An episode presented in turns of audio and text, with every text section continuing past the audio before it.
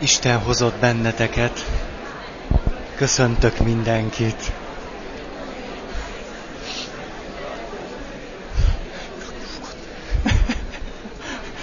Hagyjál nekem is.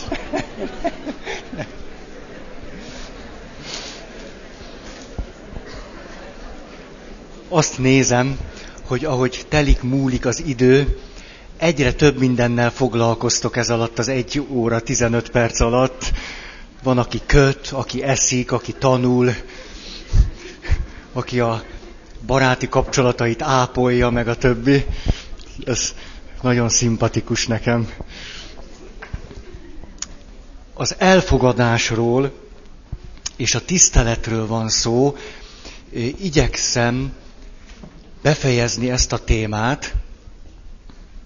Szia Otto! Na hát, a, az elfogadás és a tisztelet abból a szempontból, hogy a személy elfogadása és a személy tisztelete. Nem összetévesztve valamilyen magatartásforma elfogadásával, tettek elfogadásával, teljesítmények tiszteletével, hanem a szeméről beszélünk.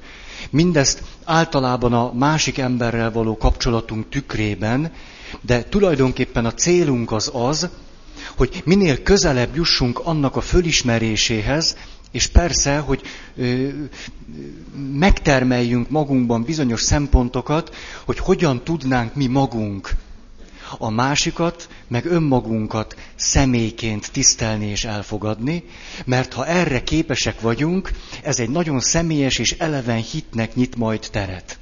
Ez tehát a cél, ezért beszélünk erről. Három szempontot mondtam, ha jól emlékszem, úgyhogy ezeket csak éppen megemlítem. És még egy bevezető gondolat, amit múltkor is mondtam, hallgassátok egy picit, ha egyet értetek ezzel. Olyan füllel, hogy ezek a kijelentések általában, amelyeket mondok, éppen megegyeznek a közgondolkozással. Vagyis el fogok mondani azt hiszem kilenc pontot, és mind a kilenc pont általában olyan tartalmakat takar, amelyekről azt gondoljuk, hát a naná, hogy így van. És mind a kilenc pontról ki tudjuk mutatni azt, hogy ha valaki így működik, az éppen nem a személynek az elfogadása és tisztelete irányába fog hatni. Arról nem is beszélve szerintem ez a helyzet még nehezebb, mert lehet, hogy a fejünkben bizonyos szempontokat már, már elfogadtunk és tudtunk velük azonosulni. De hogy az alapján tudunk-e működni, na az egy újabb kemény lépés. Az első így hangzott, vannak pillanatok, amikor jobb véleménnyel van rólam, mint máskor. Ez attól függ, hogy viselkedem. Milyen a magatartásom. Ugye, és erre mondom azt, hogy erre ösztönösen talán rávágnánk, hát na, ná, hogy így van. Hát persze, hogy azon múlik, hogy jó vagy rossz véleménnyel vagyok rólad, hogy milyen a magatartásod. Hát mi, mi máson múlna? A második szempont. Irántam való érdeklődése a szerint változik, hogy mit mondok vagy teszek. Ha olyasmit teszek, ami olyasmit teszel, ami az én értékrendem szerint jó és tetszésre méltó, akkor érdekelsz. Ha nem, akkor nem érdekelsz. A harmadik. Néhány dolgot kedvel bennem, másokat pedig nem. Erre is könnyen mondanánk azt, hát hogy lenne ez másképpen? Azonban, ha így élek, ez egyet fog jelenteni azzal, hogy a másik azt tapasztalja meg, hogy én őt nem fogadom el, és nem tisztelem a személyét. És jöjjön akkor a négyes pont. Azt szeretné, hogy bizonyos fajta személyiség legyek. Azt szeretné, hogy bizonyos fajta személyiség legyek. Lehet, hogy erről kellene egy egész alkalmat beszélni, hogy mondjuk beszélgettem valakivel, a fölismerését megosztom veletek. Ő egy apuka, akinek van két-három lánya, pontosan nem tudom mennyi. valahány, és a, az egyik kislányával elment uszodába. És ahogy múltkor beszéltünk erről, hogy Jézus egyszer csak úgy leül, és úgy nézi, hogy mi történik körülötte. Na, az apuka is, ahogy a kislánya ment a nagy medence, kis medence, brügi medence, ilyen medence, olyan torna, nem tudom én mi, úgy elkezdte csak nézni a kislányát, hogy milyen. És azt vette észre, hogy van benne egy csomó olyan, ami egy átlag gyerekben nincs. Például fölismerte azt, hogy az ő lánya sajátos módon, akár milyen helyzetbe is kerül ott az uszodában, mindent élvez. Hogyha hideg vízbe mennek, akkor azt élvezi. Ha melegbe, akkor azt élvezi. Mindegy, akár mi is történt ott vele, nagyon élvezte, és azt, hogy ő élvezi ezt, nagyon látványosan ki is fejezte. Tehát pancsolt, fröcskölt, sikongatott, ilyesmi. És akkor ő benne, mint egy rendes apukában, jöttek elő a mondatok. Fejezd már be, kislányom, tűrtőztesd magad, nem azért vagyunk, hogy élvezd a vizet. Azért vagyunk, hogy megtanult, hogy az uszodában is meg kell felelni a környezetednek. Azért vagy itt, te mi haszna. És nem mondta ki ezeket a mondatokat, mert nem volt olyan helyzetben, mert nem ő foglalkozott a lányával. És ahogy ebben a kényszer helyzetben nem tudta Móresse tanítani a kislányát, egyszer csak kezdte észrevenni, hogy vajon a környezetét egyébként zavarja-e az, ahogyan a kislánya az uszodában viselkedik. És arra jött rá, hogy a környezet ezt nagyon élvezi hogy kifejezetten megakad a, a szeme az embereknek a kislányán, és olyan ilyen örömtelien nézik, hogy, hogy de aranyos ez a kislány. És itt még nincs vége ennek a történetnek, mert amiért igazából ő elmondta, meg amiért én igazából megosztom veletek ezt a dolgot, az az, hogy miután még mindig nem tudott oda menni a kislányához, ezért tovább volt kénytelen gondolkodni, és rájött arra, hogy a felesége is nagyon sokszor viselkedik így, mint ahogy a kislánya. És hogy ő szinte minden alkalommal beszokott szólni a feleségének. Idáig jutott a mi barátunk. Kellett hozzá másfél óra úszoda. Hogy rájöjjön arra, hogy röpke 30 évi házasságuk alatt folyton folyvást, ha a felesége önfeledten viselkedett, ő beszólt neki. Hát mégiscsak, nem otthon vagy. Mondta ezt otthon is, mert hát mégiscsak. Ez tehát az első. Ugye, ezt így fogalmaztam meg, aztán, hogy szeretnénk a házastársunkkal kapcsolatosan azt, hogy másfajta személyiség legyen, házasság előtt, alatt és után. Mert nagyjából ez ide szokott vezetni. Ugye, amikor jön mondjuk egy valaki avval a nehézségével, hogy éppen a, a vállóperes ügyvédtől jönnek. És akkor a, az egyik legnagyobb neheztelése mondjuk a férjére az, és most képzeld el, nem elég, hogy négy évig vártam a házasságra. Negyven évig éltem vele. És képzeld el, hogy erről a tárgyalásról is elkésett. Most mondd meg, hát na, náhogy elváltam tőle. Most mégis mit várt? Tehát 44 év késés után. Majd pont a vállóperes tárgyalás. Jaj, drágám, megértettem, mennyire zavar téged, ha kések. Úgyhogy úgy gondoltam, utolsó találkozásunkon pontos leszek hogy örülj, te bunkó. Ugye ez a...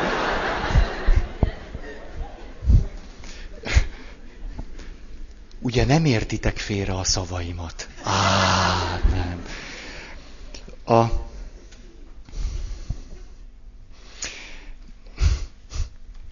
Egy kedves házaspár jutott eszembe. Ugye csak, hogy, hogy a lényegről beszéljek. Már mikor jegyesek voltak, akkor is megosztotta velem az egyik fél azt a tűrhetetlennek érzett fájdalmát, hogy a házastársa sosem vesz papucsot. Mert nem egy férfiről van szó, és a feleségének a szimbolikus beszédjéről, hanem arról, hogy, hogy az illető általában megfázással küzdik, és nem látja be, hogy papucsot kell húzni. Hallottatok már ilyet? Én nem. Életemben ilyet nem. Hát hogy? Hát nem tudja összerakni ezt a két dolgot? Most mondjátok meg. Hát ilyen? Na, már házasságkötés előtt föltűnt neki, hogy a leendő házastársa nem húzza föl a papucsot, inkább náthás. Jó, hát ugye 20 valahány év házasság után ugye csöngetek, jön ki a feleség, és ugye azt hallom, bentről kiabál a férje, fölvetted azt a rohadt papucsot! Tehát, hogyha most durva általánosításokat kellene mondanom, akkor ezt úgy fejezném ki, hogy még a házasság kötés előtt, ha látom, hogy milyen az a másik, ez a helyzet csak romlani fog. Az mondjuk még, még nyitott könyv, hogy kicsit vagy nagyon. Ebben valóban toleráns vagyok, megengedem, hogy kicsit vagy nagyon, de hogy jobb, ha jobb lesz, az csoda. Csoda, aminek nagyon lehet örülni. A következő, azért mondok egy-két, egy-két ilyen klasszikus dolgot, amikor 50-60 éven keresztül szeretnénk, ha másik más személyiség lenne, mindezt pedig azzal az emberrel tesszük meg, akit elvileg a világon legjobban szeretünk. Nem furcsa? Tehát ott az oltárnál szeretetből veszlek feleségül. Persze. Aztán már a lagzin lenyomott háromszor, hogy miért így, miért úgy. De szeretetből veszem feleségül. Az egyik például, ez egy klasszikus. Nagyon sok ilyen klasszikus van, mikor a férfinek az a, az, az igénye a feleségével szemben házasságkötés előtt, alatt és után, legyél drágám nőiesebb. Ez. Ez az egyik slágerem. Hát olyan, amilyen. Most esetleg megnövesztheti a haját, attól nőiesebb lesz. Én nem tudom, ti tudjátok, de aztán a másik. Legyél határozottabb. Harmadik. Azt szeretném, hogyha végre optimista lennél. Persze, 25 éven keresztül begyakorolta magát egy pessimista élet filozófiába, és azért, mert te elvitted az oltár elé, és az ujjára húztál egy gyűrűt, gondolod, hogy ez majd így megváltozik. És akkor eléállsz, és azt mondod, drágám, ha te igazán szeretsz, akkor ezt a piciséget igazán megtehetnéd, hogy optimista leszel, vidáman tekintesz az életre, semmit sem veszel a szívedre, mindig mosolyogsz, boldog vagy, ha hazajövök. Más nem kérek tőled, láthatod, nem vagyok perfekcionista. Vagy például jobban érdekelhetne a munkám. Hát nem érdekli. Hát, hát a munkádat vette el, vagy, vagy miért? Hát jó, hát történetesen mit tudom én, mit csinálsz. Hát jó, hát vannak más hibáid is. Vagy a másik, ezt ugyanúgy, hát ez, ez szép ellentét párba helyeztem. Azt szeretném, ha kevesebbet sírnál. Hát minek az a sok könny?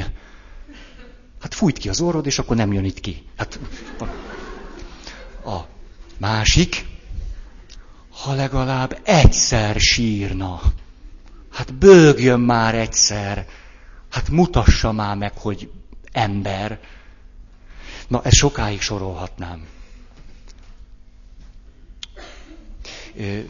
Mondanék még egy, egy valamit.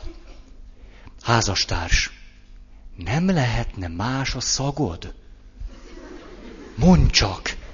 Mert úgy, úgy, úgy, úgy, szóval nem mondom, hogy undorít, azt nem mondom, de szóval úgy, tehát úgy hónaj közelben nem szívesen kerülök, úgy egyébként jó meg vagyunk. Hát nem lesz neki más a szaga. Hát fújkálhatja magát, meg nem lesz más a szaga. Ezt körülbelül így, így lehetne tekinteni. Ne, nem lesz más. Elfedheti, csinálhat akármit, hogy paposan zárjam le ezt a témát. Szexualitásban azt mondja, ne legyél már olyan hangos. Jó, hát miért ne? Ne ahhoz legyen kedved. Ne bőgj utána. Ne aludj utána. Mit tudom én, ne legyél utána, vagy... Itt is tágtere van a lehetőségeknek. Papként, tudjátok, mondtam, hogy nem fogok arról beszélni, hogy hogyan rúgtak ki a papnevelő intézetből. Pont itt van az a barátom, aki, akit már többször emlegettem, mert nagyon-nagyon, nagyon-nagyon rendes ember. És ő többször elmondta nekem, hogy miért kerüljem az efféle kifejezéseket, hogy kirúgtak. Nem kell róla beszélni.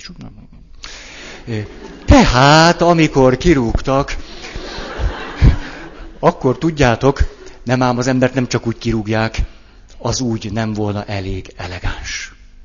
Az úgy elegáns, hogy kapsz egy pecsétes papírt, amelyben megindokolják kirúgásod okait.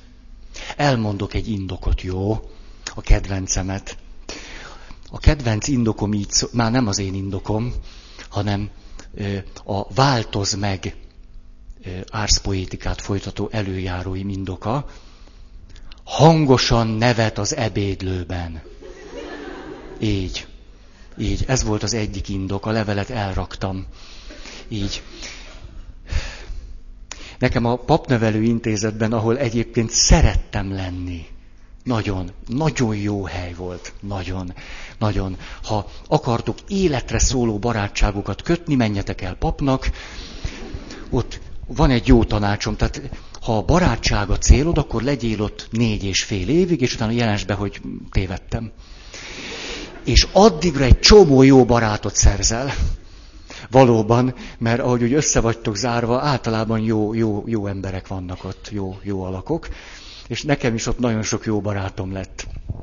Na, és nekem egyébként az volt a hatalmas szerencsém, hogy már a kezdetek kezdetén annyira elütöttem attól, ami normálisnak számít, hogy esélyem se volt megváltozni. Tehát tudjátok, ha, ha csak egy kicsit kellett volna magamat gyűrni, gyömöszölni, akkor lehet, hogy, hogy belekezdek. De hát így. Tehát világos volt, hogy hat év alatt nem tudom ezt a munkát befejezni. Tehát akkor inkább bele se kezdtem. Így döntöttem, egy csomó energiám maradt másra.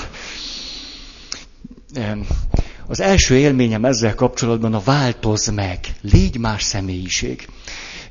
Az, amikor még nem is voltam papnövendék, van olyan, hogy fölvételi. Fölvételi nagyon nagyszerű dolog. Egy évig készültem arra, hogy a boldog asszony anyánk kezdetű népéneket sikerüljön elénekelnem, úgy, hogy a szöveg stimmeljen. A, a dallamról és a hangokról egyáltalán nem volt az az illúzióm, hogy bármelyik is a helyén legyen. Egy évig gyakoroltam több zenekritikussal és operaművésszel.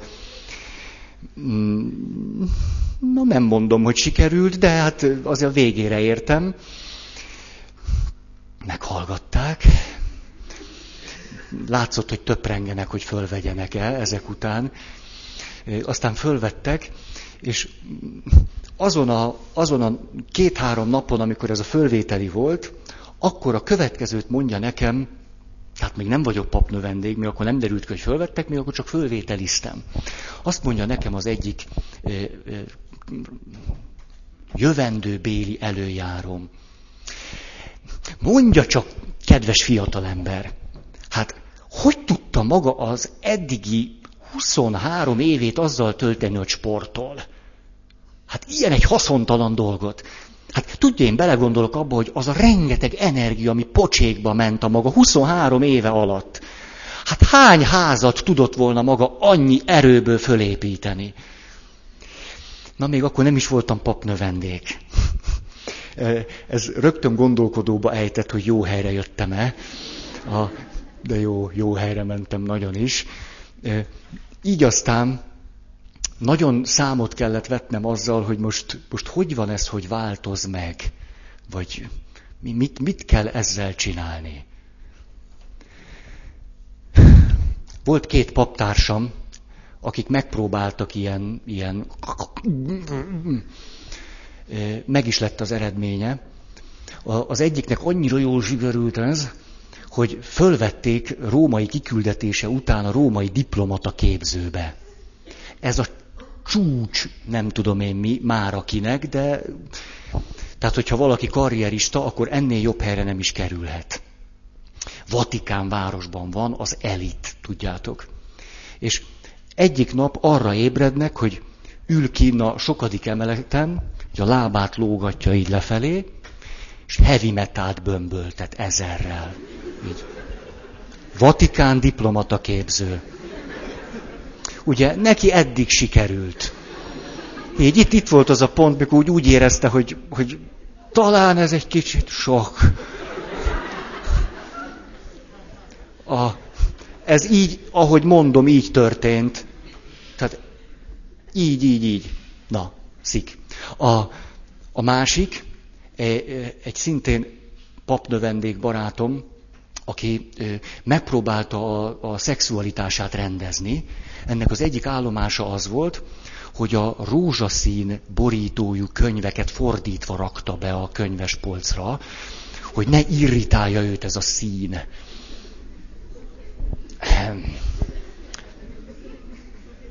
Tessék? Igen, ez rendezésre szorult, mondja Márti. Hát eléggé. Igen.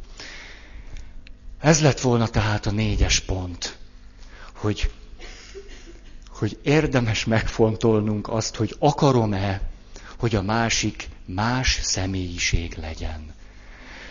Hogy mit, mit, mit gondolok én erről az egészről. Akkor kerül szám nagyon nehéz helyzetbe, ha a másik ezt elkezdi csinálni. Mert akkor későn derül ki, hogy mekkora baj van. Sokkal jobb, ha az elején azt mondja, hogy nem. Akkor legalább tudod, hányadán állsz. Na most,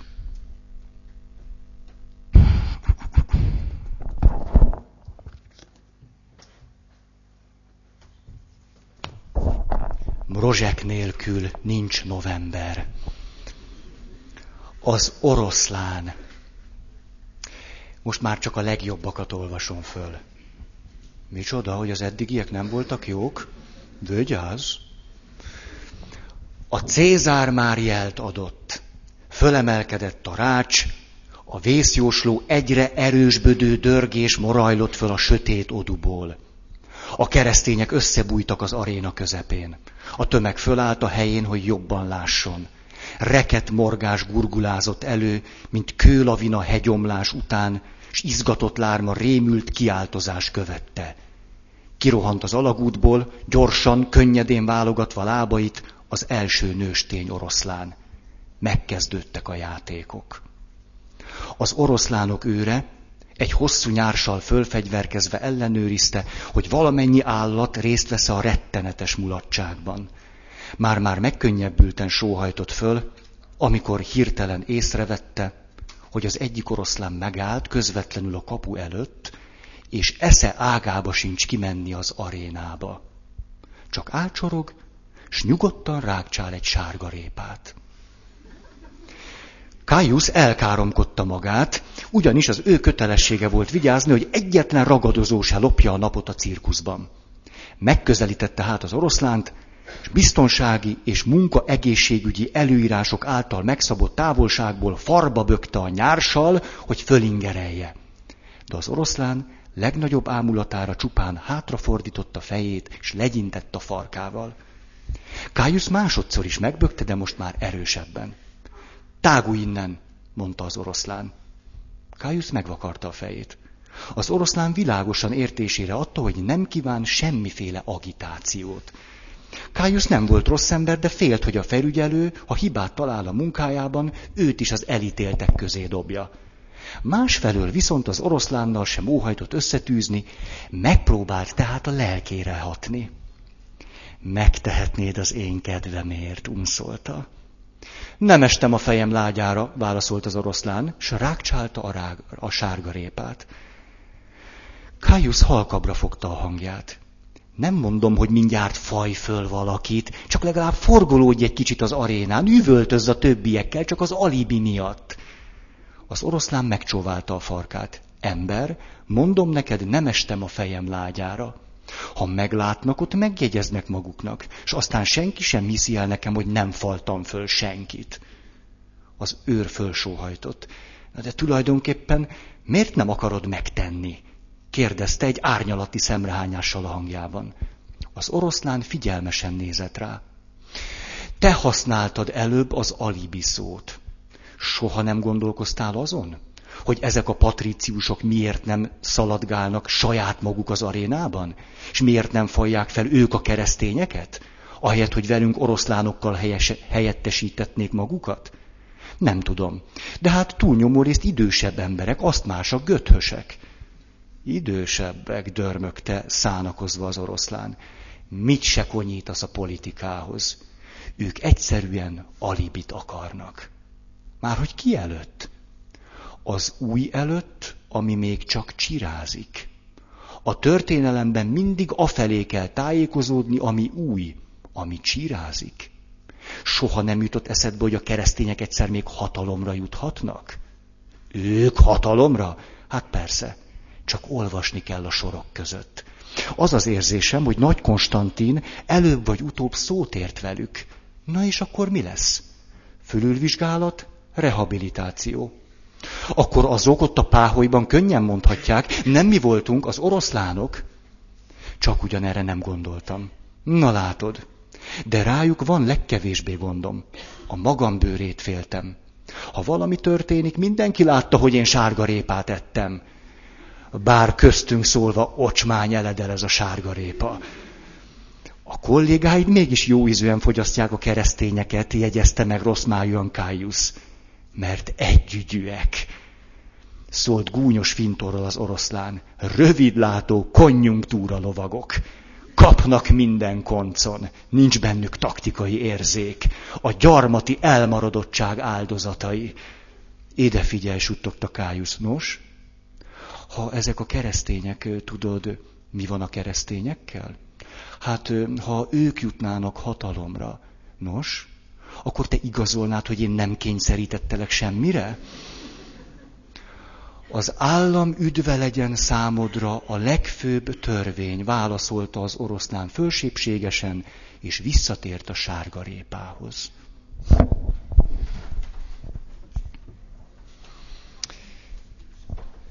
Jön az ötös pont.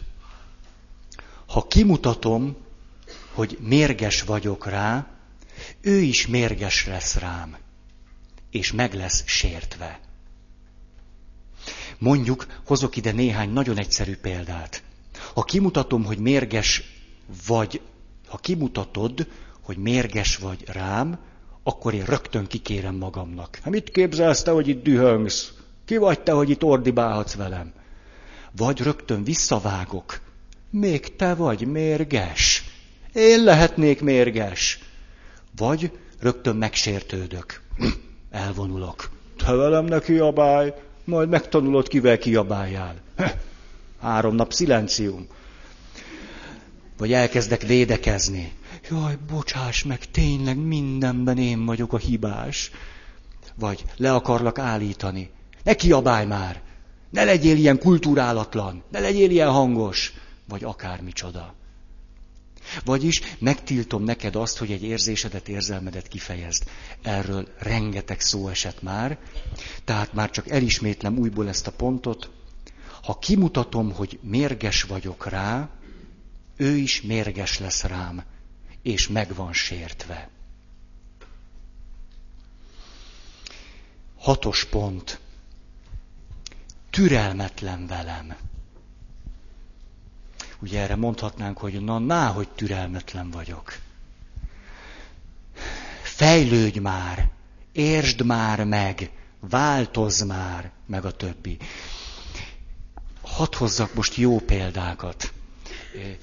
Hihetetlen kegyelemben részesültem az edzőim révén. Miután 16 évet atlétizáltam, ezért, ahogy ezt néha mondani szokták, elfogyasztottam néhány edzőt. És ezek az edzők egytől egyik hihetetlenül türelmesek voltak velem. Azt gondolom, sehova nem jutottam volna, ha nem olyan végtelenül türelmesek, mint amilyen türelmesek voltak. Szeretnék ezzel kapcsolatban néhány, néhány példát mondani a, arról, hogy milyen sportsérüléseim voltak, és ezt ők milyen hihetetlen türelemmel viselték. Ugye az edző tulajdonképpen belőled él. Anyagilag is, egyértelműen, de hát nyilván megbecsülés szempontjából is, meg siker szempontjából is, te vagy az ő kinyújtott karja. Ha te sikeres vagy, ő is sikeres, ez világos. Tehát az életét valamiképpen rád teszi. Készültünk a magyar bajnokságra, nyári edzőtábor. Voltam 15 éves, kifejezetten én voltam az esélyes. És edzés után elkezdtünk tigrisbukfencezni, mert hát még volt bennünk elég erő, a 15 évesen tudod, ilyen kipusztíthatatlan. Tigris bukfencezés közben eltörtem a csuklómat. Magyar bajnokság előtt tíz nappal. Kezi csókolom, magyar bajnokságnak annyi. Hát ez még hagyján, hát jó. Aztán sikerült egyszer megsérülnöm bemelegítés közben. Mégpedig Képzeljétek el, egész évet végig dolgoztuk, kőkeményen. Az edzőnek az volt az álláspontja, menjek le már három héttel ö, vidékre, ahol a magyar bajnokság lesz. Akkor voltam azt hiszem 16 éves, és töltsek ott három hetes edzőtábort, induljak el két számban, gátfutás, magasugrás. Gátfutásban legyek mondjuk az első háromban, a magas megnyerjem meg. Akkor akkor éppen úgy nézett ki a helyzet, hogy körülbelül 10 centivel voltam jobb az összes többinél. Az elég, elég nagy szansz arra, hogy nyerjek. Vasárnap volt a magasugrás, szombaton a gátfutás. A gátfutás melegítése közben elszakítottam a combomat. Annyira, hogy másnap reggel, akkor, amikor a döntő ment, megnyerték azt hiszem 165-tel, én 180-akat ugráltam edzésen, nem bírtam lehajolni a cipőmig. És az edzőm jött be a szobába, az edzőtáborba, és bekötötte a cipőm fűzőmet. Aznap, amikor meg kellett volna nyernem a magyar bajnokságot. A, ez még hagyján, tehát ilyen van, sportsérülés, melegítés közben, van ilyen, jó, hát 15 éves fiatalember ugrabugrál, de akkor mondok még egy-két érdekesebbet sikerült megsérülnöm járás közben. Úgy, ahogy mondom. Színhely olimpiai csarnok, futottam négyszer 60 métert, és ugye nem a 60 méter alatt sérültem meg, hanem hogy visszasétáltam a rajtvonalhoz. Ez így volt, ahogy mondom. Valami láb középcsont repedés szereztem séta közben. hogy hogy, ezt nem tudom akkor az edzőim már úgy, úgy kezdték átadni a rólam kapcsolatos tapasztalataikat, ezért beirattak, már minden edzést úgy végeztem, hogy elküldtek gyúróhoz, két edzés után elküldtek szaunába, meg gőzfürdőbe, tehát hogy így valami legyen. Ennek az lett az eredménye, hogy egyszer sikerült két edzés között a gőzfürdőben megsérülnöm, amikor is a 38 fokos vízű medencébe elcsúsztam a lépcsőn, és, az elugró lábamnak a sarkát úgy bevertem, hogy 6 hétig nem bírtam magasat ugrani. Mindez a téli versenyidőszak közepén. A teljes idényem elszállt. A legszebb sérülésemet úgy szereztem, amikor már ilyen megtérő félben lévő ifjú sportoló voltam, és úgy határoztam, ez volt akkor június vége felé, hogy elmegyek egy nyári lelki gyakorlatra, iskola végén, és utána körülbelül tíz nap múlva volt a junior magyar bajnokság. És ültünk egész nap a széken, És én ülés közben ülő ideggyulladást kaptam. Aminek az lett a következménye, hogy egy hétig így, így, így, akkor ahogy már így, így, így mertem a lábamat így, így körülbelül ennyire fölemelni, akkor, akkor megengedték, hogy az úszodába így úszkáljak, így, lábtempó nélkül. Most a, ezt el tudjátok képzelni, hogy pont a magyar bajnokság előtt tíz nappal ez mit jelent. Annyira össze tudtam szedni magam, hogy elindultam a bajnokságon, ahol azonos eredménnyel lettem második, miközben, na, azt meg kellett volna nyerni. Na, ennyit a sérüléseimről. Tulajdonképpen bármikor, bármilyen helyzetben képes voltam megsérülni, és az edzőim meg olyan végtelen türelemmel viseltek el. Igaz, hogy az egyik ilyen év után ö, alapítottak egy díjat. Megmondom, a díj hogy nézett ki. Egy aranyszínű 13-as szám, szépen bekeretezve, fekete háttér előtt, és rá volt írva, hogy bakfigy díj. Ezt sikerült örökös birtokomba vonni. Na, ezt a türelemről akartam mondani, hogy nagyjából ahhoz, hogy ebből a szerencsétlen kisfiúból, aki én vagyok, valami kigyűjjön, ahhoz az én edzőimnek ilyen végtelen, esztelen türelmére volt szükség, hogy nem adták föl. Igaz, a vége felé azt mondták, hogy te Feri, írj magadnak edzéstervet. Hogy a vége felé belátták, hogy reménytelen vagyok.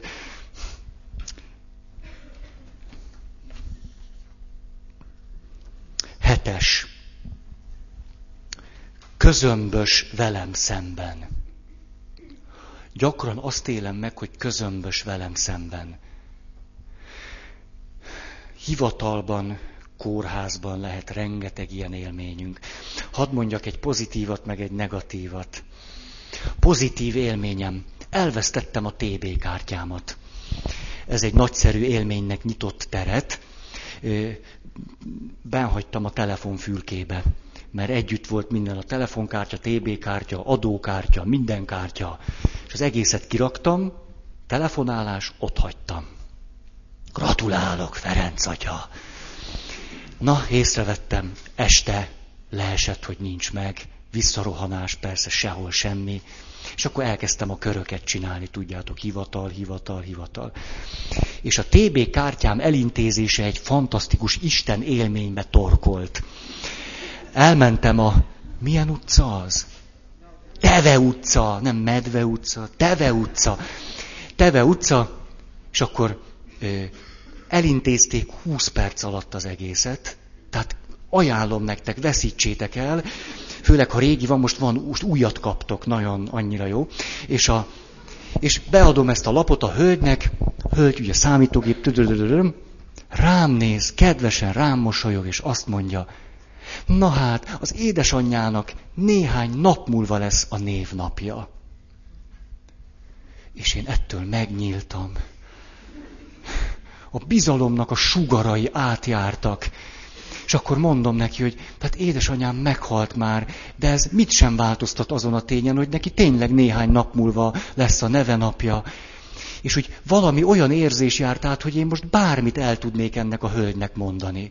Hogy hogy történt mindez, és hogy, hogy de most nem hülyéskedek, tényleg ezt gondoltam, hogy, hogy ezzel az egyetlen mondatával ott, hogy kinézett a kirakatból, és azt mondta, hogy, hogy na hát a maga édesanyjának néhány nap múlva lesz a névnapja.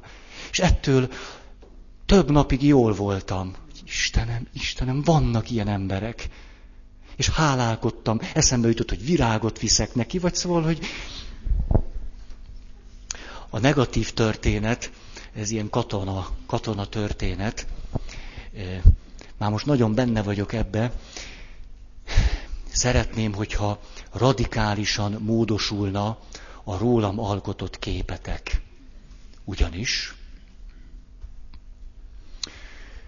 másfél éves katonaság alatt sikerült a magyar néphadsereg bajnoka címet megszereznem.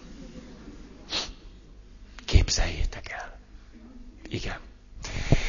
Ez azért izgalmas, mert augusztusban sikerült kivívnom a Magyar Néphadsereg bajnoka címet, ezt majd a síromra lesztek szívesek fölvésni, így szeretnék meghalni. Szeptemberben pedig kirúgtak a sportszázadból. Ugye, címestül, mindenestül együtt. Úgy, ahogy vagyok, úgy rúgtak ki, hogy csak úgy nyekkentem. Ennek egyetlen oka volt, nyáron lehetett megszerezni a Magyar Néphadsereg bajnok a címet. Én azonban februárban már leszereltem. Vagyis én többet már nem szerezhettem meg a Magyar Néphadsereg bajnok a címet, vagyis a kutyának se kellettem. Ezért úgy rúgtak ki a sportszázadból, hogy csak nyekkentem.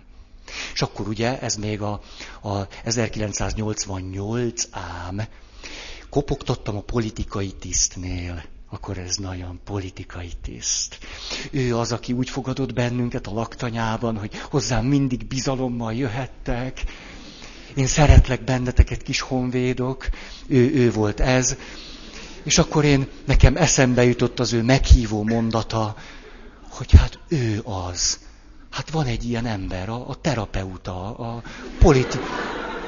Ő, katonai terapeuta, és a, és kopogtattam, és mondtam, hogy, hogy, hogy volt egy kedves ajánlata, hogy, hogy bizalommal jöhetek, és hogy... Tehát körülbelül... Hát értettem én a szóból. Ugye, ez... Jaj, na ezt nem akarom hosszan, mert, mert csak a, a, a tanúság számít, nem, nem a történet, hogy... Vagy nem. Hogy ez volt mondjuk hétfőn, szerdán ilyen kihallgatás volt, azt, azt minden, hát aki volt katona, azt tudja, hát minden reggel kihallgatás van, hát állunk rendesen, megállt, ho, mi, mi az, hadnagy, hadnagy elvtárs, megállt előttem, és azt mondja, Pálonvéd, maga eligazítás után jelentkezik nálam, és akkor jelentkeztem, és azzal az öröm hírrel fogadott, Pálonvéd, nagyon jó hírem van magának. Magának van még fél éve, de maga ráhúzhat még egy hónapot. Ez volt a jó hír, utána mondta a rosszat. A, ugyanis, hogy is mondta? Igen, ugyanis valami, mit tudom én, milyen, milyen megmozdulás lesz, és magát most beiratjuk rohamcsónak parancsnoki kiképzésre. Magát mi kiemeltük.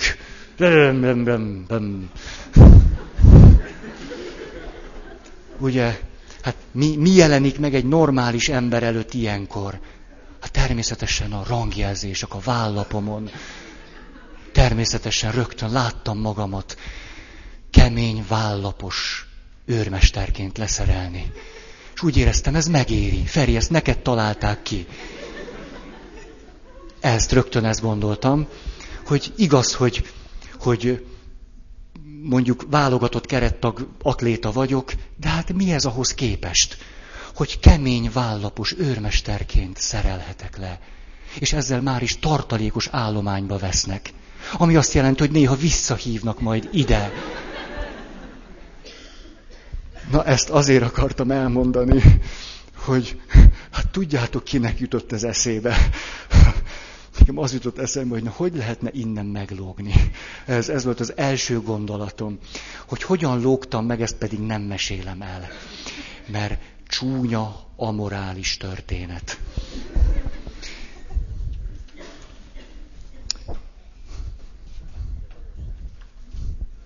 Azt mondja, hogy ezt a közömbösségről.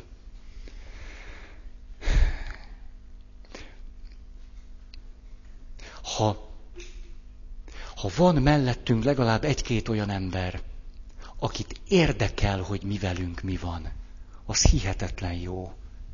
Remélem vannak ilyen emberek körülöttetek.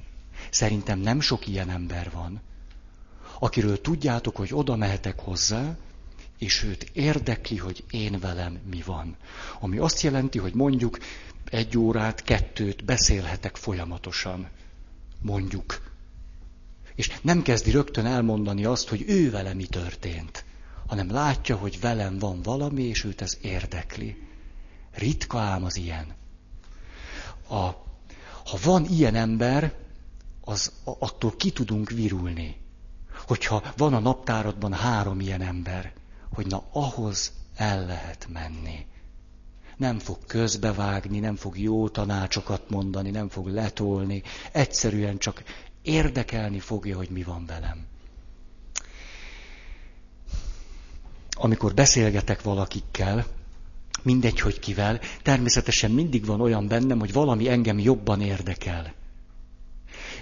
Például tipikusan, hogyha valaki azt mondja, hogy jaj, tudod, voltam egy XY papnál, nem mondja a nevét. Voltam egy papnál, és hát, tudod, mit azt csinál? És akkor persze rögtön elkezd futni, ki volt az, melyik az? És ez ugye engem érdekel. Ez nem, ő érde, nem az ő érdeklődése. Például tilos nekem, tilos nekem megkérdezni azt, hogy te, aztán melyik pap volt ez? Hol volt ez? Mert ez az én érdeklődésem, az én kíváncsiságom, vagy kíváncsiskodásom. A kutyát se érdekli egy ilyen találkozásban, most egy ilyen, mondjuk nevezük segítő kapcsolat jellegű találkozásban, hogy engem mi érdekel. Lényegtelen.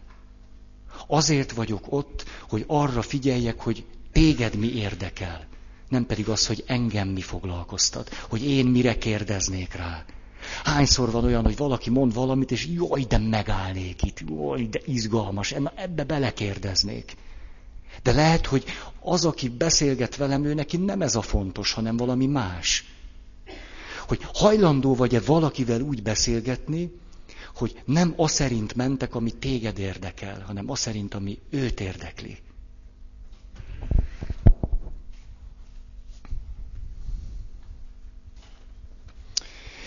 Párkapcsolatban lehet olyat csinálni, még hogyha hülyén hangzik is, hogy természetesen nem tudok folyamatosan napi 24 órán keresztül maximálisan kíváncsi és érdeklődő lenni felét. Hát ez lehetetlen.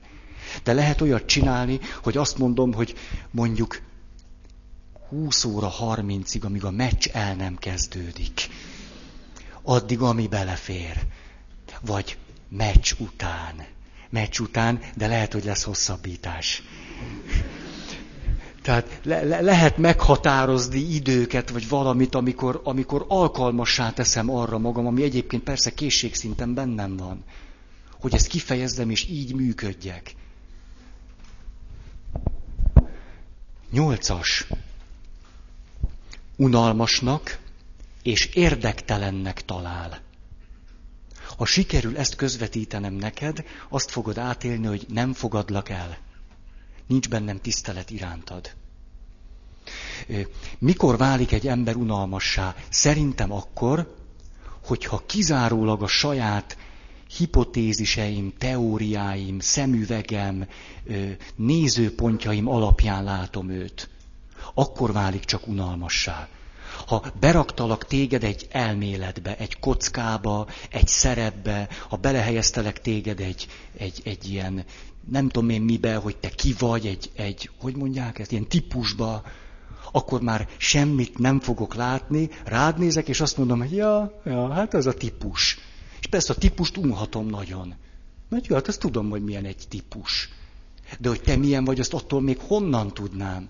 Tehát valószínű, hogy ha unlak téged, az annak az ok azért van, mert már régen nem látlak téged. Régen nem. Már régen lehúzódott a függény. És már csak azt látom, amit én, én oda készítettem rólad.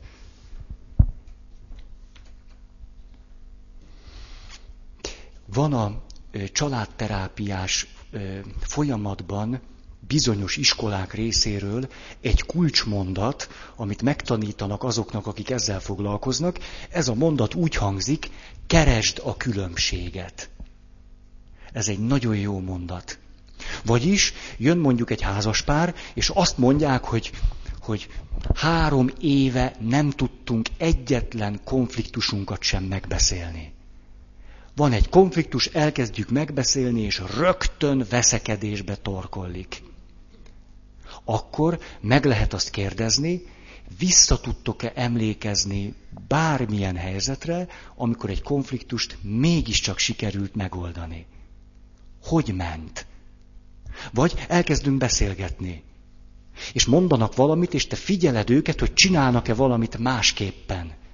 Mint amikor jönnek, és azt mondják, hogy ezt nem tudjuk másképpen csinálni. És általában az szokott kiderülni, hogy annyira vakok már a különbségekre, hogy azt sem, azt sem veszik észre, hogyha a társuk megpróbál másképpen működni.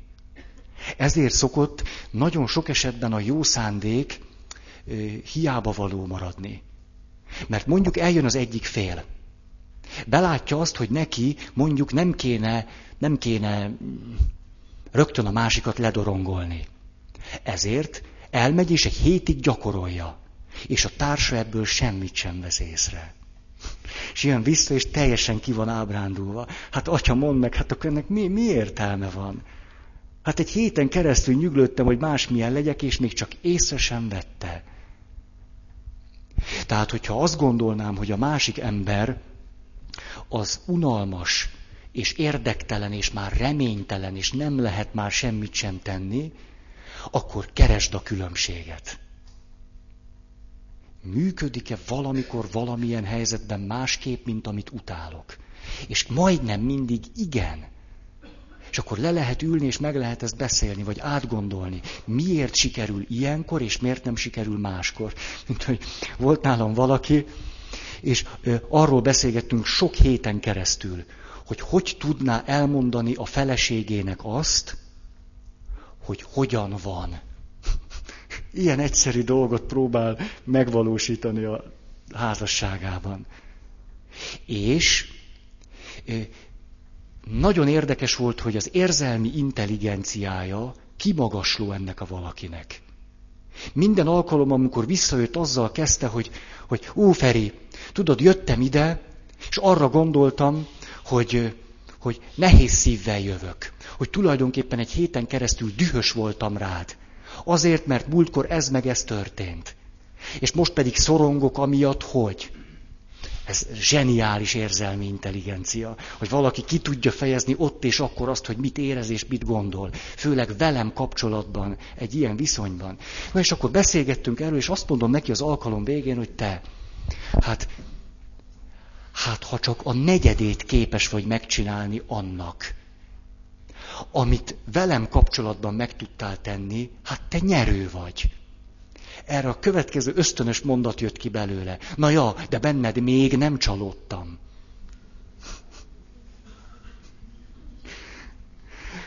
Ugye, ennyit arról, hogy mit jelent az, amikor már lehúzódott a függöny. És te már csinálhatsz akármit. Azt mondja,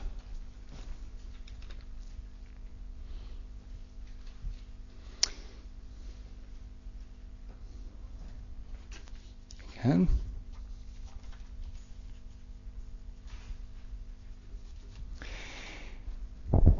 Jaj, mennyi az idő? Negyed, köszönöm. Néha lebecsülést és megvetést érez irányomban.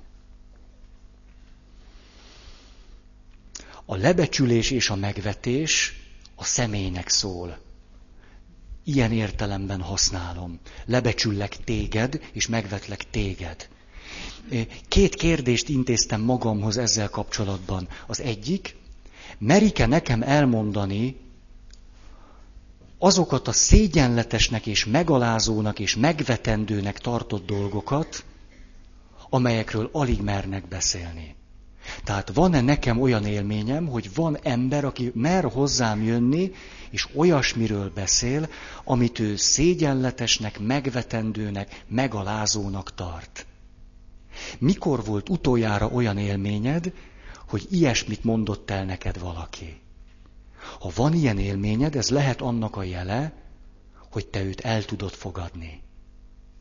Ha visszagondolsz, és azt mondod, hogy évszámra nem emlékszem arra, hogy valaki nekem olyasmit mondott volna el, amiben ő szégyenkezett, megalázónak tartotta és megvetendőnek önmagát, akkor itt érdemes elgondolkozni. Vajon miért nem kerestek meg téged ilyennel? A rengetegszer hallom azt, most elítélsz, most megvetsz, most csalódtál bennem, most kiábrándultál. Ezek után jöhetek még? Meg ezeket a mondatokat. Olyan, olyan fájdalmas azt hallani, mikor valaki azt mondja, idős emberektől is hallok ilyet, 70-80 éves emberektől, hogy atya, én ezt még papnak nem mertem elmondani. Ó, jaj! Hogy lehet ez? Hogy lehet ez, hogy, hogy persze őnek is meg lehet a, a maga sara ebben a dologban. De azért akkor nézzünk inkább magunk felé. Én nézek magam felé. Hogy vajon nem vagyok-e én olyan bizonyos helyzetekben, hogy valaki azt mondja, na ennek a papnak tuti, hogy nem fogom elmondani. És miért ne? Miért ne lehetnék én ilyen?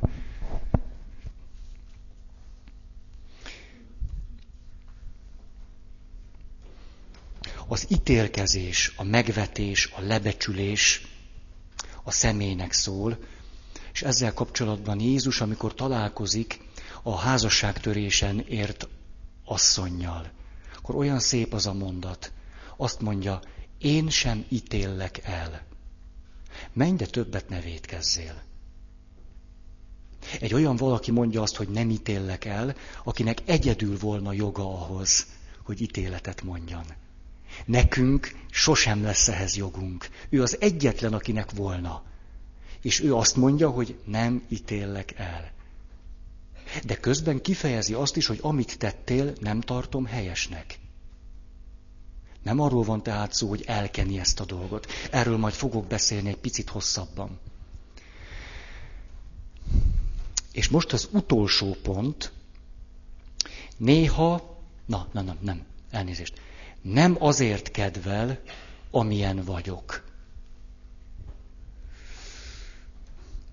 Itt még tovább megyünk abba az irányba, hogy a személyemet nem kedveli, a személyemet nem fogadta el és nem tiszteli.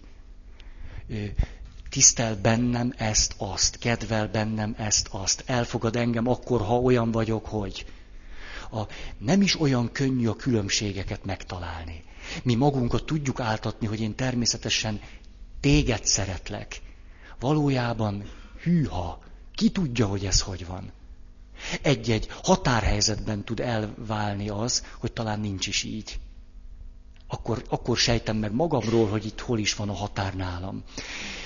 Megint egy edzőmre szeretnék hivatkozni, Sárosi Mesti, aki úszni tanított engem, mert úszással kezdtem, csak utáltam a krallozást. Kralloztatok már? Ilyen, meg kell fogni egy ilyen kockát, és akkor...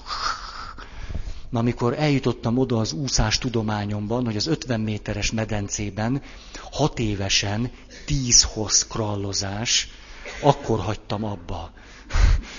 Ott ért véget az úszó pályafutásom, és a, de máig is Sárosi Mestire úgy emlékszem, mint valakire, akire nagyon jó visszagondolni. És ennek egyetlen oka van, egyébként kőkemény ürge volt. Ő az, aki fölzavart az öt méteres trambulinra, hat évesen, hogy ugorj. A, és mégis egyetlen mondatát nem felejtem el, pedig hat évesen hallottam. Hármasban álltunk, anyukám, én, meg Sárosi Mesti. És akkor anyukám, nem is tudom hogy, mondja az edzőnek, hogy, hogy jaj, nagyon köszönöm, hogy olyan kedvesen, türelmesen foglalkozik a fiaimmal. És erre a mesti átölelt engem, és azt mondta, kis hat éves hülye gyerek, mert tudja anyuka, úgy szeretem, amikor az orrával fintorog. ez, ez annyira megmaradt bennem, hogy valami, amiről én akkor hat éves fejjel mindent gondoltam volna, csak azt nem, hogy ezért engem lehet szeretni. Hogy ő azt szerette bennem, hogy az orromat tekergetem. Ez egyébként olyan lendületet adott az arcizmaim kiművelésének, hogy megtanultam a fülemet mozgatni. Megmutatom. Szerintem tudom annyira mozgatni, hogy még középtájon is látható lesz, majd ottól lesz a referencia személy, és a... Látszik? Na, hogy hátul látszik, azt nem tudom. Na, szóval rájöttem ezek után, hogy vannak arcizmaim. Tehát a kralozást utáltam, de hát az orrom, meg a fülem, ugye egy másfajta edzés munkába fogtam, mert sokkal kényelmesebb volt. Tehát ő, persze mondhatnánk azt, hogy na ő meg a fintorgásom miatt kedvelt engem, de számomra ez a mondat szimbolikus volt, hogy hát, hát a, a mesti engem tényleg bír, valami ilyesmi. A személy elfogadása nem jelenti a személy tetteinek az elfogadását. És nem jelent egyetértést azzal, amit a másik tesz. Erről volt már szó, csak ezt most ki akarom mondani, mert erről szeretnék egy picit bővebben. Tehát a személy elfogadása nem jelenti a másik tetteinek az elfogadását. És nem jelenti azt, hogy ő azzal a tettel én egyetértenék. A fontos szerintem megkülönböztetni azt, hogy mit jelent a tetteknek a tisztelete, vagy értékelése, és a személynek a tisztelete és értékelése. Tisztelhetek valakit a tetteiért is, és tisztelhetem valakinek a tetteit is. De az különbözik attól, hogy téged tisztellek, és téged fogadlak el. Amikor, most van ez a nagy áramlat, minden érték, ugye, mi, mi mindenkit hagyjunk, hogy szabadon bontakoztassa ki magát. Mi, minden jó, meg ez a, ez a kamu. Ez kamu. És ugye mire hivatkoznak? Hogy mi tiszteljük a másikat, mi tiszteljük a szemét. Szerintem ez pont az ellenkezőjét jelenti. Aki összetéveszti a tettek tiszteletét a személy tiszteletével, annak fogalma sincs a személy tiszteletéről. Éppen azzal bizonyítja, hogy fogalma sincs a kettő közti különbségről, hogy kritikátlanul elfogad tőled bármit. Hogy nem fejezi ki azt, hogy valamivel egyetért vagy nem ért egyet. A személynek az elfogadása és tiszteletet nagyon jó ízűen megfér azzal, hogy oda mehessek hozzád, és azt mondjam, hogy szerintem ez helytelen, amit teszel. Vagy nagyon féltlek, hogyha ezt így fogod tovább csinálni. Aggódok amiatt, hogy ez hova fog vezetni. Vagy egészen megrendültem, mikor hallottam, hogy ezt tetted. Ez nem jelenti azt, hogy a szemét nem fogadom el és nem tisztelem. Sőt, talán pont a szólás miatt fejezem ki a személy tiszteletét és elfogadását. Ami most így lépten nyomon mindenhol megy, hogy senkinek nem mondjuk, hogy, hogy nem, meg mindent elfogadunk, és minden egyformán jó, meg minden ugyanúgy jó, meg ez, egy, ez a személynek a megbecstelenítéséhez vezet. Ebből lesznek azok a kibírhatatlan kölykök, akiket már csak nem tudom mivel lehetne megfékezni. Mert a szüleik elfogadták minden élet megnyilvánulásukat. Mert az valahogy biztos érték. Amikor püfölte a játszótéren a, az ismeretlen gyereket, hát az is biztos érték valahogy. Kifejezi az indulatait, lám milyen őszinte. Egy nagy fenét. A, ezt a kettőt nagyon-nagyon fontos külön választani. Nagyon. És éppen minél inkább külön tudom választani. És képes vagyok a kettőt adott esetben most jó értelemben szélsőségekben is kifejezni, annál inkább vagyok jó úton. Vagyis, hogy egy feltétel nélkül elfogadást is tudok érzékeltetni, és nyilván nem színészkedek jó esetben, hanem ez bennem van, és közben hihetetlen kategórikusan kijelenteni, hogy amit tettél, az bűn. És akármit is mondasz, és akárhányszor ragozod el, akkor is az, és pont. Hogy ezt a kettőt, ha egyszerre tudjuk képviselni. Hosszú távon természetesen kiderül az, hogy azok, akik ezt egyszerre tudják képviselni, azok sokkal nagyobb hasznára vannak a másik embernek, mint azok, akik egyiket vagy a másikat nem csinálják. Mondjatok időt. Köszönöm. Innen szeretném majd folytatni, mert ez, ez nagyon lényeges. Mert ha, megérj, ha megértjük a kettő közti különbséget, ami látszólag persze az értelem számára nagyon egyszerű, a gyakorlatban azonban sokkal nehezebb, akkor ennek a témának a lényegét sikerült magunkba emelni. Befejezésül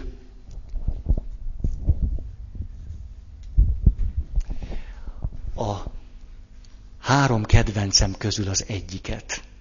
Elfogadás, tisztelet, a személynek szólóan. Három oldal. Az eddigiek két oldal három negyedet tettek ki. Az őr angyal, ez a címe. Halk liliomos gyerekszoba. Az ágyacskában, na, az ágyacskában épp jó ízű álomba merül egy fiúcska, elmulasztva esti imáját. A szoba sarkában röstelkedve, tenyerébe temetve szégyen pírba égő arcát, tanácstalanul áll az őrangyal. A fiúcska megint bűnt bűnre halmozott egész nap. Tortos torkoskodott a befőttes üvegekből. Görnyetten járt. Nem figyelt és futkározott.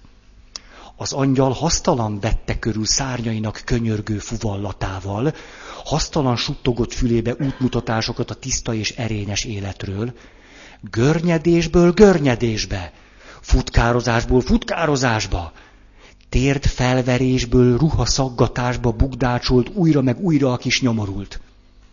Semmi sem tarthatta vissza. Nem hatott a figyelmeztetés, az apus soha nem tesz ilyet. Nem hatott a hivatkozás Piotrus Pokrovixra, a kis hősre, sem szelid énekek dúdolása, sőt a kerületben közismert púpos varga szakadékba taszítása sem, aminek meg kellett volna szabadítani a fiúcskát a rossz példa befolyásától. Ott állt az angyal tehetetlenül. Íme, az őrangyalok megengedett eszközei csődöt mondtak. A jóság, a nyájasság, szelítség, rábeszélés, a türelem. Mind hiába. Íme, itt fekszik meg makacsolva magát vétkeiben és kevéségében. Nem imádkozott, süket a jó szóra, Álomba szenderülve bizonyára azon töri a fejét, hogyan fog holnap újra görnyetten járni. Hirtelen túláradt az angyal szívében a keserűség. Hogy-hogy? Vajon a törvény a maga nemes fenségében nem ér semmit ezzel a poronty akaratával szemben? Hirtelen fölcsapott benne a törvény iránti rajongás hulláma megindította a rossz iránti undor egyenletes érzelme. Eljött ama pillanat, mikor a szolga kicsin szíve forróbb szeretettel dobbant meg az ügy iránt, mint az ügy nagy szíve maga. A törvény iránti szeretetből meg fogom szegni a törvényt. Ez lesz az igazi önfeláldozás. Elrántotta homlokáról a kezét, halkan odalépett az ágyacskához, és a fiúcskát teljes erejéből fültövön vágta. Az ilyetten pattant föl, az ütés hatására gyorsan ledarálta az imát, majd érhetetlen mormolás közepette lefeküdt újra és elaludt. Az angyal remegve és boldogan, hosszan, mozdulatlanul bámult az éjszakába. Üdítő, friss reggel virrat föl másnap. Az álom eltörölte a fiúcskában az előző este emlékét. Behozták a reggelit. Megint nem akarta meginni a tejet. Rosszul lett tőle. De hirtelen célirányos rugást érzett. Megértette, és kiitta a tejet. Elbúcsúzott anyuskájától, és elindult az iskolába. Szép rendesen ment végig az utcákon, nem ácsorgott, nem nézelődött, résen volt. De még nem volt egészen biztos a dolgában. Mikor az üres fasorba ért, körülnézett, és villám gyorsan összegörnyedt. Egy erős kupán vágás nyomban rendre utasította. Nem lehetett kétsége, az őrangyal volt. A jó szellem rájött az új módszer ízére. Kápráztató könnyedséggel tudta elérni mindazt, ami azelőtt rengeteg jó akarattal és türelemmel lehetetlen volt. csak hamar fölfedezte, hogy módszerét tökéletesíteni lehet. Különféle ütésfajtákat dolgozhat ki, differenciálhatja őket, és olyasféle élvezetet nyújt, mint ami az ájtatos kántor érezhet, ha ügyesen nyomogatja az orgona különféle billentyűit. Tehát az ebéd végig nem evésért farbarugás, görnyetjárásért kupánvágás, imamulasztásért nyakleves, futkározásért, izzadásért horogütés, pocsolyába lépésért csavart horog, lármázásért apus munkája közben fültövön csapás, és a többi. Ez a módszer szemmel láthatólag nagyszerű eredményre vezetett. Már nem kergette esténként a megaláztatás érzése sarokba az őrangyalt, hogy ott arcát tenyerébe rejtve szégyenkezzék. Épp ellenkezőleg kényelmesen leült, jobb kezét dörzsölgette, vagy ujjaival kopogott az asztallapon, elégedetten felügyelt az ima szófogadó folyamatos elmondására. Sőt, néha már-már el is unta magát. Ilyenkor kettőzött éberséggel ügyelt a fiú minden rebbenésére, égve a vágytól, hogy egyetlen mesterien irányított ütéssel figyelmeztesse, a jó uralkodik a rossz felett. Az is előfordult egy-néhányszor, hogy amikor a fiúcska nem adott rá semmi okot, akkor is lecsapott. Vagyis az angyal már csak úgy a biztonság okáért is verte, hogy ki ne jöjjön a gyakorlatból. A fiúcska megjavult. Nem futkározott, nem járt görnyetten, nem izzadt, nem lármázott, rendszeresen imádkozott, és minden szépen megevett.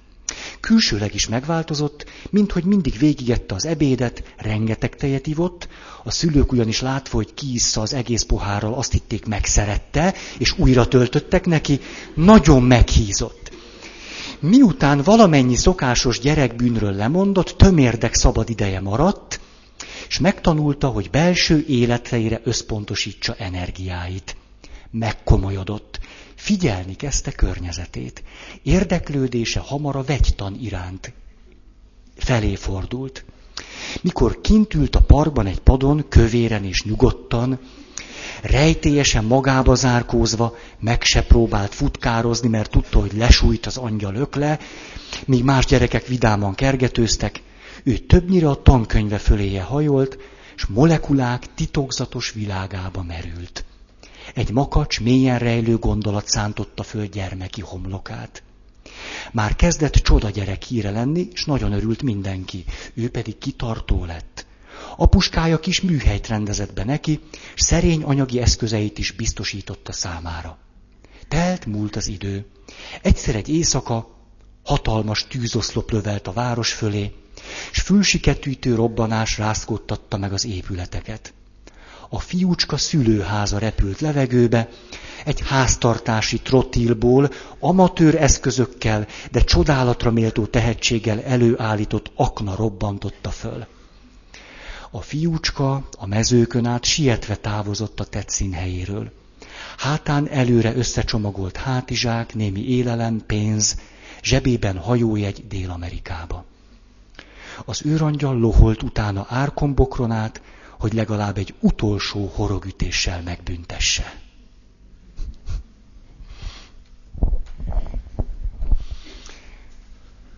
Ennyit a személy tiszteletéről és az elfogadásáról. Akar-e valaki hirdetni?